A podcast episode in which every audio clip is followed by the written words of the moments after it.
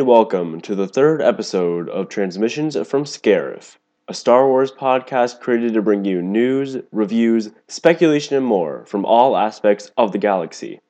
From comics to cartoons, I'll be giving you everything you need to know about this complex, tied together universe we call Star Wars. I'm your host, Kyle Spawn, and on this month's episode, I'll be covering some Han Solo standalone news, new toy announcements that were made recently, a review of Darth Maul number 1, new Battlefront 2 information, The Last Jedi being plural, reviews of the two Rebels episodes we got this month, Legacy of Mandalore and Through Imperial Eyes, and finally, we'll wrap it up with some Art of Rogue One review and discussion.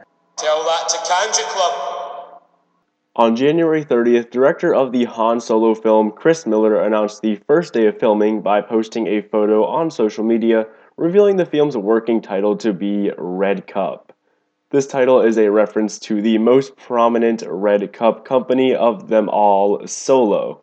So the title doesn't seem to have any more to it than a simple joke, Red Cup, Solo, but the font that it's in does give us a little insight.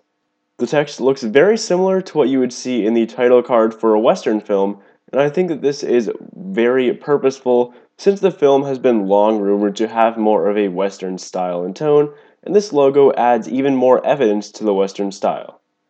It certainly appears we're going to get Han Solo in the wild west of the Outer Rim, interacting with the scum and villainy of the galaxy, and I'm looking forward to seeing this style of film in the Star Wars galaxy. Now, some more news from the Han Solo film. Billy Dee Williams, the man who played the infamous Lando Calrissian, gave us some details about the film. Whether he knew he was giving it away or not, I'm not sure. He is getting up there in age, but he did tell the Hollywood Reporter that Quote, this one is about how we established our friendship, Lando and Han, and the question of the Millennium Falcon. End quote. So it seems like these are some pretty big plot points from the movie, and these points have been rumored to be in the movie for a long time and certainly make sense that they would be included. So this statement from Billy Dee certainly seems to validate some speculation and rumors spreading around the fandom. The story of how Lando lost the Falcon is long overdue to be told, and I'm looking forward to seeing how Lucasfilm will approach it. They released a photo of the entire cast crammed into the cockpit of the Millennium Falcon, along with directors Phil Lord and Chris Miller, to celebrate the beginning of principal photography, which kicked off February 20th. Alden Ehrenreich, who'll be playing Han in the film, can be seen rocking the Han Solo hairstyle his hair has been dyed to match Han's color, and if you look at the picture, you can definitely see some similarities to Han's hair in the original trilogy. He's definitely starting to look much more like Han now, which is exciting. I'm hoping that maybe, just maybe, we can see a picture of him in the official Han getup at Celebration, but I'm not going to get my hopes up for it. Hello, what have we here? A lot of toy news and announcements came out this month. A picture of the packaging for the Last Jedi merchandise was released, and the packaging features the trio of Poe, Rey, and Finn. Not a lot new, it seems, in terms of looks from Finn and Poe. It does look like Finn ended up getting a new Resistance jacket, and Poe looks to be sporting the same X Wing pilot outfit that we see in The Force Awakens but it looks like Rey will have a brand new hairstyle in the new movie, and we get a glimpse of it from the front in this packaging photo. Her hair is down now, and it looks a little bit like Qui Gon Jinn's. It's slicked back and falls to about her shoulders in length from what I can tell from this picture. Her outfit is not very visible from this photo, but it looks like she'll be wearing a variation of the gray outfit she wears in the final moments of The Force Awakens. The Last Jedi panel at Star Wars Celebration has been confirmed to be happening April 14th, so I'm 99% sure this is when we'll get to see a better look at our heroes when the trailer is finally released. And speaking of Celebration, an exclusive Black Series figure has been announced for the convention, and this will be the 6 inch Luke Skywalker X Wing pilot figure, repackaged in the vintage card style to celebrate the 40th anniversary. This is not the only Black Series figure getting the vintage style treatment, as Hasbro has also announced that it will be releasing the original 12 back figures, all in 6 inch Black Series style with the vintage style packaging, even featuring the original Kenner logo. They'll be repackaging all of the figures that have already been released, except for the Jawa and Death Squad commanders that have not been made yet, and these will be completely new figures. This is great news for the newer collectors like me who missed out on figures like R2 and Han and aren't looking to pay crazy prices for them. I think these figures are a great way for collectors to celebrate the 40th anniversary, and they look really great. Once again, Hasbro has found a way to take all my money, but I am not complaining. According to Hasbro, we should see these figures starting to hit shelves in April. Force Friday 2 has officially been announced for September 1st. It looks like they're going to revert back to the earlier date they used for the Force Awakens Force Friday, rather than use the later September 30th date they used for Rogue One. I'm hoping this Force Friday will be more of an event than the Rogue Friday we had last year, and I think it will be since this Force Friday has already been announced more than a few months in advance. It would make sense to have these larger events more geared towards the saga films, since depending on the spin off film being made, the opportunity to make toys for the film will be different. I don't think they'll have a problem with the Han Solo film necessarily, but if they decide to do something like an old Republic Yoda movie, there may be a little less of a demand from the mainstream audience. At last we will reveal ourselves to the Jedi. At last we will have revenge. Issue 1 of the Darth Maul comic book was released February 1st, and it was a great start to the series. The issue opens with Maul hunting a pack of Rathtars, these strange, extremely dangerous tentacle creatures introduced in The Force Awakens. As to why Maul is voluntarily going up against these deadly monsters, well, he's bloodthirsty.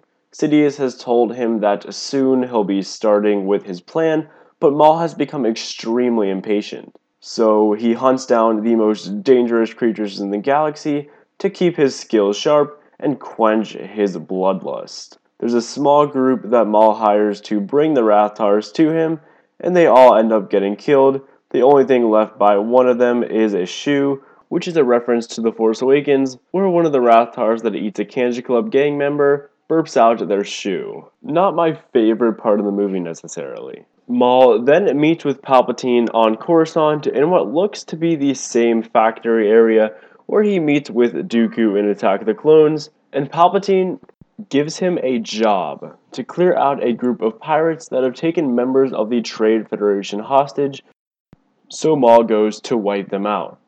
One of the pirates begs for mercy and tells Maul that the boss of the Xrexus cartel has captured a Jedi Padawan and is auctioning them off, thinking that Maul is a Jedi because of his lightsaber and he wants to save his comrade. This captures Maul's attention since he is eager to test his skills against the Jedi, and the book ends with Maul on his way to this auction, so it seems like the story will be going in this direction. It seems pretty self contained and it's not as large a scale as I would have liked, but it still should be a fun story, and getting some more insight about Maul's motivations is definitely something I am looking forward to. The first issue does a good job of getting inside Maul's head, and it really shows just how much the young Sith craves a fight, especially against a Jedi. He's obsessed with this hatred of them, and so when he is offered the opportunity, he gets in the end of the issue, he's guaranteed to pursue it. What Maul really wants is a chance to prove himself to his master and to himself and when he gets his chance in the Phantom Menace, he is defeated, embarrassed, and left with next to nothing. This issue adds more weight and legitimacy as to how he was able to survive being cut in half by Obi Wan and why he is so angry that his hate is able to literally keep him alive. It helps explain why his hatred is so deep for Obi-Wan and why he is so obsessed with revenge. Overall, it seems like the series is going to be pretty small in scale, but I did enjoy the first book and I'm definitely looking forward to seeing Cad Bane interact with Maul, which is coming up in the later issues. The force is strong in my family. Battlefront 2, the sequel to the 2015 multiplayer game, has been confirmed to feature a story mode and will reportedly contain more characters and multiple eras to play in. The CEO of EA, the company that develops these games, has said that the game will be, quote, bigger than the first installment.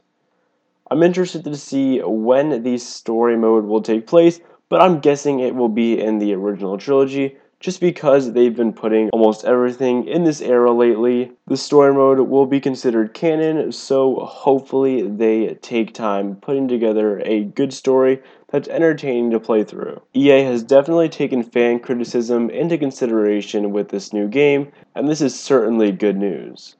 The 2015 Battlefront was a really beautiful looking game, but the lack of content really made it boring after a while, so hopefully Battlefront 2 can fix this with the story mode and the multiple time periods that will be playable. The game was also confirmed to be releasing a holiday season of this year, so the wait shouldn't be too long, and we should be receiving some trailers and some more information very soon, perhaps at Celebration. I just assumed he's a Wookiee. The Last Jedi is plural, meaning the title is referencing more than one Jedi.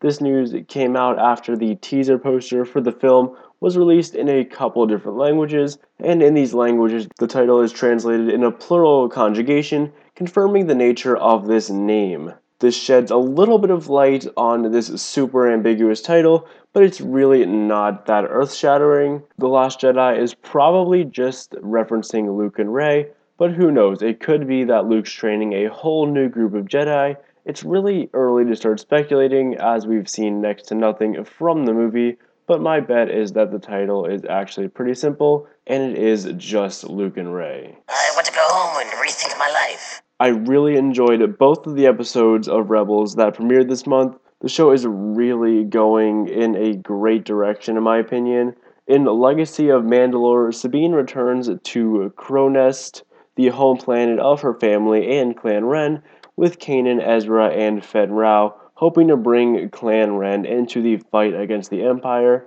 Their ship is shot down by the Mandos, and they realize really quickly that this is going to be more difficult than they thought it would be. They are then met by the Mandalorians, led by Sabine's brother, Tristan Wren, who agrees to take them to Sabine's mom, Ursa Wren. Sabine has a conversation with her mom where Ursa reveals to her how hard it's been on Clan Wren after Sabine left and how the other clans have sought to destroy them and they believe that Sabine is a traitor. Tristan had to become an Imperial Super Commando and serve Gar Saxon, commander of these Super Commandos, to try to prove their loyalty.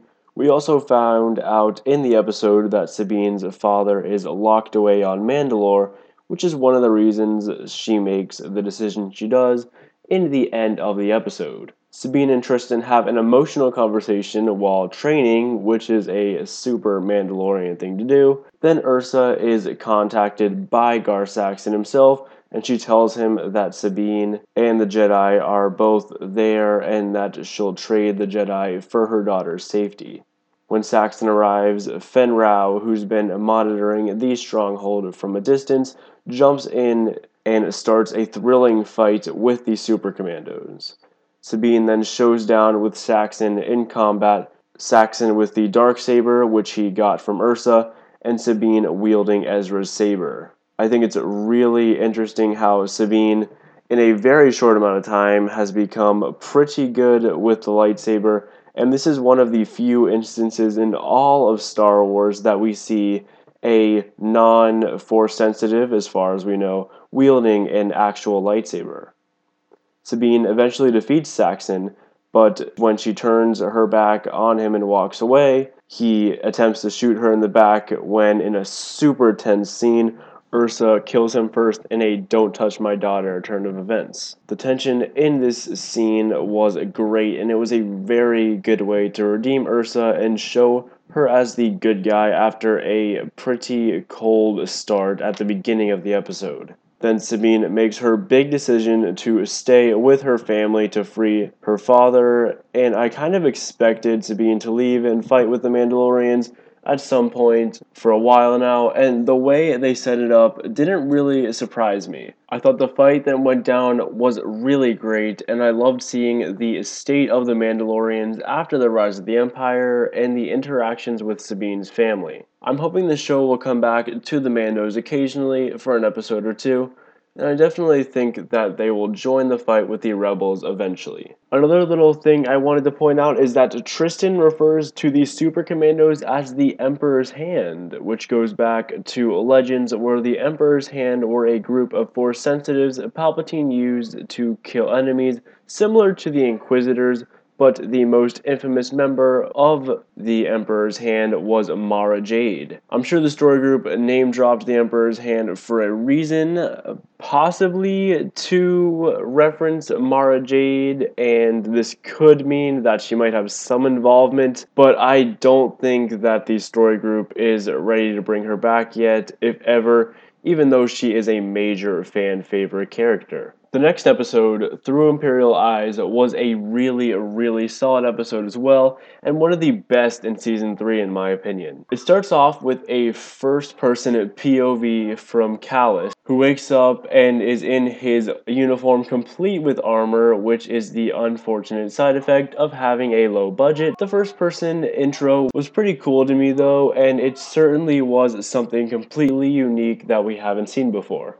Ezra gets captured on purpose to let Kallus know that the Empire may be on him and to get him out of there, but the plan heads south, as always, after Thrawn summons all the Imperials to search for the traitor. And for the first time in all of Star Wars, we finally get to see what the code cylinders do. Almost every Imperial in Star Wars has them, and we've never seen them actually used until this episode, where they're used for identification and as a means to activate certain things such as the cell block. On their way to being evaluated, they stumble upon Thrawn, who's training in combat against some droids, which was an awkward scene and seemed a little forced. Kallus speaks with Admiral Yularen, who's back from the Clone Wars and I believe is voiced by the same person. He is no longer an admiral, but rather an ISB Imperial Security Bureau colonel, which is a pretty big change in occupation. He's wearing the same uniform we see him wear in the Death Star scene in A New Hope. Kallus seems to convince Yularen that he's not the traitor, and Kallus was one of Yularen's best students in the Imperial Academy, we learn. In an attempt to frame Lyste as being the traitor, Kallus exchanges their code cylinders and uses Lyste to get Ezra from the cell block then they go to Thrawn's office to try to erase Chopper Base from the map that Thrawn has. They succeed, but just barely manage to hide before Thrawn returns. Kallus manages to sneak out and reprogram Thrawn's training droids to attack in an incredibly short amount of time, and they're able to escape while Thrawn's preoccupied fighting off these droids. I think Thrawn needs to do a little bit more training in blaster combat than hand to hand combat because he missed like five times at very close range. But I guess he doesn't really need to use a blaster much. But then again, he doesn't need to use hand to hand combat much. So I don't really like the idea of Thrawn's training, but I guess he thinks that he has to have a strong mind and a strong body to be able to lead. And I guess it is cooler knowing that he can beat you up with his hands and his mind. Then at the end, Kallus decides not to escape with the gang because he is convinced that he's framed Lyste and is in a good spot. And it certainly looks like he is until we come to the devastating irony when Thrawn gets his chance to shine with Yularen, and he realizes it's Kallus just by the art on Ezra's helmet, which he wore when he was captured. Thrawn's pure genius just shines out at the end of this episode more than any other, and the sinister look he gives at the end of the episode, and the line Agent Fulcrum will prove far more useful to the Empire than Kallus ever was, with the haunting organ in the background gave me goosebumps and was some amazing foreshadowing. Rebels Recon identified a couple little Easter eggs around Thrawn's office, and I really liked these little details. One was Gree's Phase 2 clone helmet, which must have been taken from the Battle of Kashyyyk. I'm not sure if it holds any significance to the plot or if it's just a little inside nod to the fans, but it would be neat if it had a connection to Thrawn somehow. We also see an Abednedo head bust, which is Ello Asty's species from The Force Awakens, and another object that seems to be random. And the most prominent Easter egg was the Ralph McQuarrie concept art that inspired Lothal's planet design, which can be seen pretty prominently throughout the episode. This is once again an example of the huge McQuarrie fan club that is the animators of Rebels, but with all the work he did for Star Wars, I don't blame them, and I thought the painting fit well. This cat and mouse game of an episode was phenomenal, thrilling, nerve wracking, and really showed just how incredible Thrawn is. I can't wait to see Kallus's fate in the upcoming episodes and Thrawn's master plan for him moving forward. I fear nothing. For all is as the Force wills it. The Art of Rogue One is a really great book, especially if you're a big fan of concept art and you like to see the process of how they design movies. I know personally I'm a huge fan of getting the behind the scenes looks, and I really love to see how the movies I love become a reality. The book mostly features a bunch of concept art from each part of the film, broken up into planets, and it's very similar to the layout of the Art of the Force Awakens, which came out around the time of TFA. In the book, it does provide a little insight about how Gareth approached designing the movie, He's a very visual director, and throughout the book, you can really see how much he stresses telling a story through design, which is one of the reasons Rogue One is such a beautiful movie. The book features a couple storyboards from the production, which was really cool to see. The only thing I wish they would have included more of was the actual story and how it changed and progressed over time. There's obviously a lot there since we know about the extensive reshoots that went on, we only get a few bits and pieces in the beginning when the book addresses John Knoll's original pitch. This pitch actually had Krennic as a part of the Rogue One team, but he was an Imperial spy and was reporting back to the Imperial Security Bureau. Another character named Senna was originally going to be part of the team as well, and his character design eventually went to Moroff from Saw's Rebel Group. Overall, I would recommend this book to those of you who enjoy art but in terms of written content, it's a little light, but all the amazing visuals you get to see really make up for it. There's not that much to say about it considering it is primarily images, but it's definitely worth checking out or at least flipping through. Roger, Roger. And that's it for this month's episode. It is a shorter one, unfortunately. I have been extremely busy between school and baseball but I will have a show up relatively soon after I complete the new book, Aftermath Empires, and I'm planning on doing a little microcast review within the next couple weeks. Thank you so much for listening this month. If you enjoyed the show, please leave a five star review. It really helps, and the first 25 will be entered into a raffle to win the opening night Rogue One IMAX poster. You can follow the podcast on Instagram at Transmissions from Scarif Pod, no underscores and you can email the show at transmissionsfromscarifpod at gmail.com, no spaces or underscores. I'll try to answer any Star Wars questions or comments you may have on the show. Thanks again for listening, and may the Force be with you. This part is over.